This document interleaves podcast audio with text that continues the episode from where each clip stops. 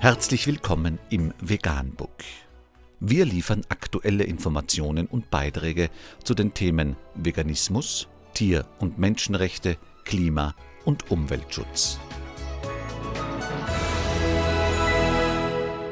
Dr. Med Ernst Walter Henrich am 5. Mai 2019 zum Thema Ein Milchbauer steigt aus. Kühe und Kälber rufen nach der Trennung tagelang nacheinander. Unter www.srf.ch ist nachfolgendes zu lesen. Er melkte Kühe und schickte sie zum Schlachter.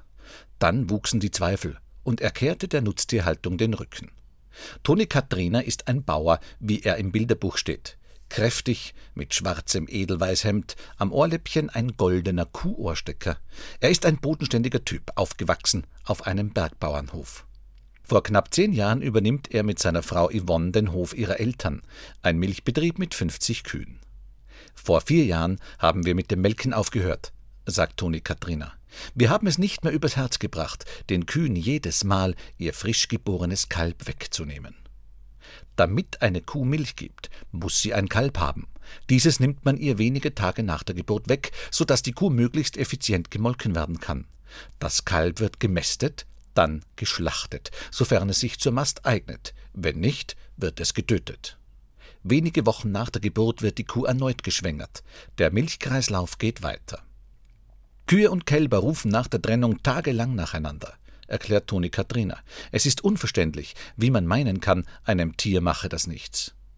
Katrina sattelte auf die Fleischproduktion um, auf die sogenannte Mutterkuhhaltung. Kälber können zehn Monate bei der Mutterkuh bleiben, bevor sie geschlachtet werden. Die Milchproduktion hat immer den Tod im Gepäck und zwar brutal. Uns erschien die Fleischproduktion mit der Mutterkuhhaltung sanfter. Trotz Mutterkuhhaltung bei Katrina wuchsen die Zweifel weiter. Im September vor zwei Jahren war es soweit. Ein Schlachttransporter kam zum Hof, holte ein paar Rinder ab und Katrina wusste, das waren die letzten. Noch wusste der Bauer nicht, wie es weitergehen sollte. Er wusste nur, seine Tiere sollten keine Nutztiere mehr sein, weder Milch noch Fleisch. Er wollte aussteigen aus einem System, in dem Tiere nur leben dürfen, solange sie Gewinn abwerfen. Es ist ein Irrsinn, ein regelrechter Verschleiß von Leben. Im Internet fand er eine Lösung. Katrina stößt auf einen Bauernhof, der einen anderen Weg geht.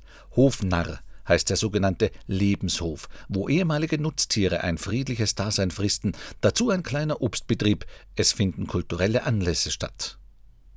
Katrina greift zum Telefonhörer, es klingelt bei Sarah Heiligtag. Auch sie Landwirtin und studierte Philosophin. Sie lebt mit ihrer Familie auf dem Hof Narr. Sie engagiert sich für eine Landwirtschaft ohne Nutztiere. Bei mir melden sich pro Woche zwei bis fünf Bauern oder Bäuerinnen, so Heiligtag. Manche wollen nur einen kleinen Input, wie sie den Anteil von Obst, Gemüse oder Lupinien vergrößern können. Andere wollen ganz aus der Nutztierhaltung aussteigen, so wie Toni. Aber funktioniert das finanziell? Ja, meint Katrina. Er bekommt weiter Direktzahlungen vom Bund. Diese sind flächengebunden und unabhängig von der Nutztierhaltung.